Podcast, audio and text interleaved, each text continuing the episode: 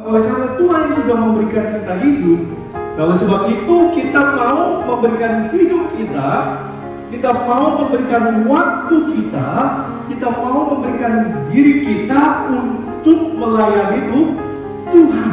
This is our time. Di mata dunia mungkin panggilan sebagai seorang pelayan Tuhan adalah hal yang bodoh, tapi di mata Tuhan itu satu hal yang istimewa. Amin. Bicara tentang pelayanan bukan yang ada di atas mimbar ini, tapi hidup kita ini adalah pelayanan kita kepada Tuhan. Tubuh kita ini adalah pelayanan kita kepada Tuhan. Oleh sebab itu, jangan pakai anggota tubuhmu untuk berbuat dosa.